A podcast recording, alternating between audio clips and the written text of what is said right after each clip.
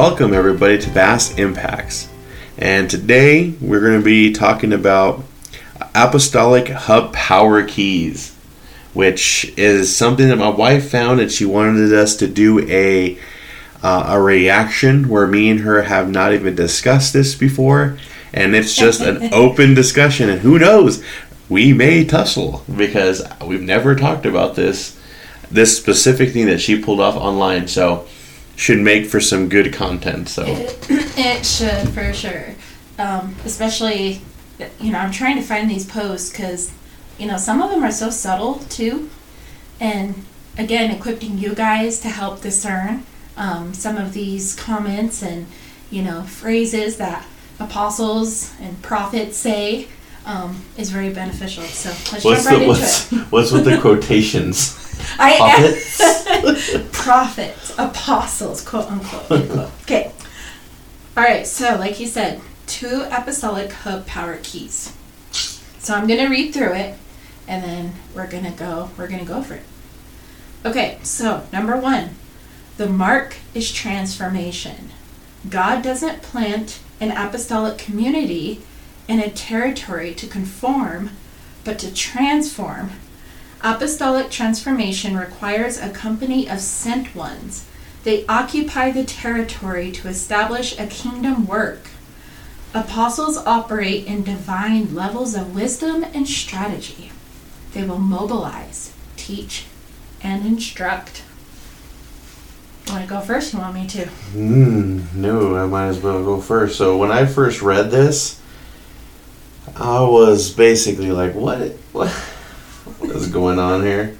So it, kind of reminded me of of that thing that we went to, um, that event uh, last year, and and them talking about you know that there's like spiritual strongholds on, on areas and generational curses and that there's certain areas that are more blessed by others and some that are more cursed by others and it leads into the whole you know anointing grounds and this and that and you know blowing the shofar and all this. And and it's just what it reminds me of initially is that there is a place in um, Arizona I forget but it's a hub for new age practices.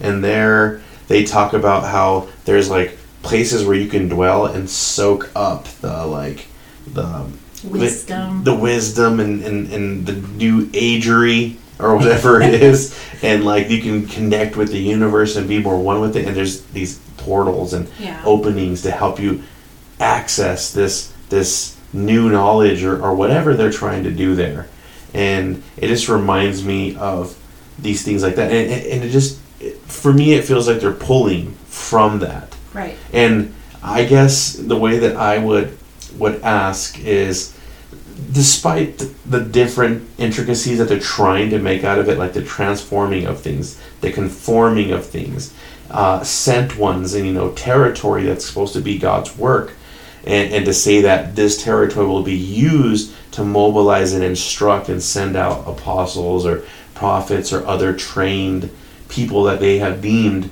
you know, as their followers. I just it's to me it'd be first like what is your biblical basis for this Right. like can you can you tell me biblically where any of this for the bible says that, that where it states this Mm-hmm. and and and why Yeah.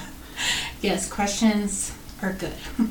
And further, I guess I would say you don't need an apostle or territory to be transformed in your life.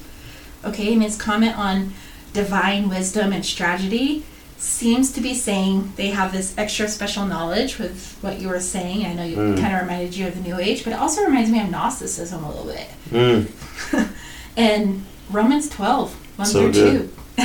I appeal to you, therefore, brothers, by the mercies of God, to present your bodies as a living sacrifice, holy and acceptable to God, which is your spiritual worship. Do not be conformed to this world, but be transformed by the renewal of your mind, that by testing you may discern what is the will of God, what is good and acceptable and perfect. So, guys, this starts with the mind, not a territory. Number two. yes so this one is supernatural endurance and patience the apostolic sees the long term plan, and apostles have grit. They stick with it and don't quit. he's a he's a poet and he didn't even know it. Mm. Apostles and apostolic companies are developed to be patient. This is a key marker. And there's a verse here. Is this the verse that you sent me? Do they utilize this verse for this? Yeah, they Okay. utilize this verse. It's Second Corinthians twelve twelve. It says, Truly the signs of an apostle were wrought among you in all patience, in signs and wonders and mighty deeds. Which is a complete eisegetical approach hmm. to this passage. They did not read the context of the whole entire chapter to understand what this verse meant. So I And- digress. That next part that you sent me here about Paul, is that also something that they claim? Yeah.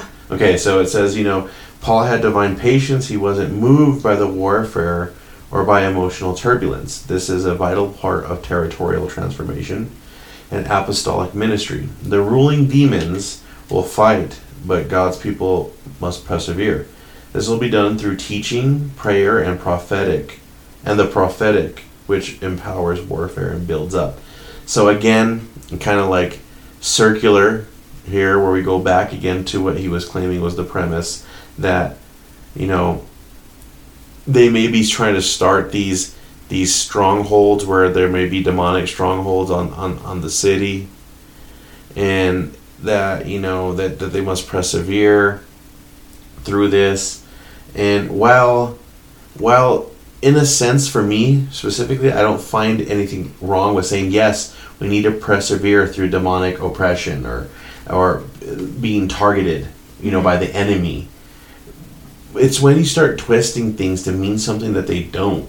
Right. and it's because exactly how you said it did they properly interpret that scripture or are they Mhm. mimicking what somebody else who has that same ideology as them has told them that that verse means Right.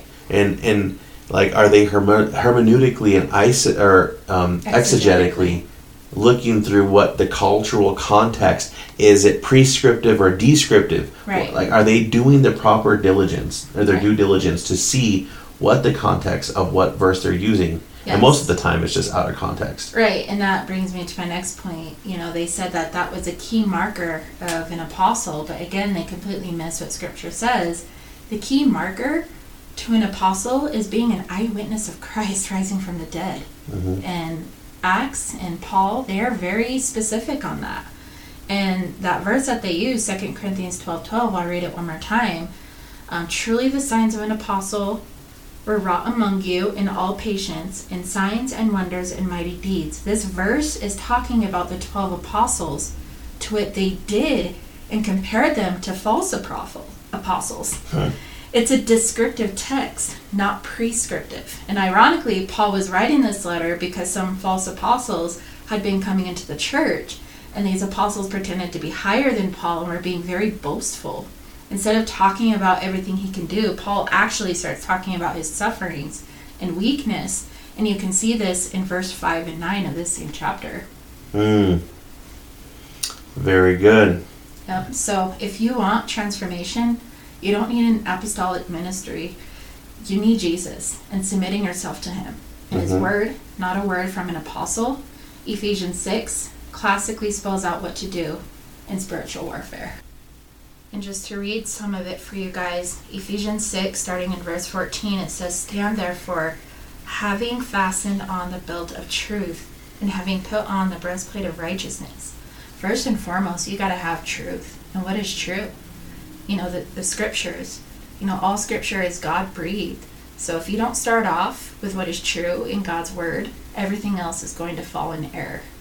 Mm hmm. And so we thank you all for joining us for this first uh, episode of many to come, where we're going to be trying to tackle things like this. Um, just claims that either I or my wife find. Yes, and if you have anything that you ran across, send it to us. Okay, we'll attach our email to this podcast. If you have anything we want to go over, um, just send it to us and we'll we'll do our best. Thank you all for listening, and we'll catch you next time.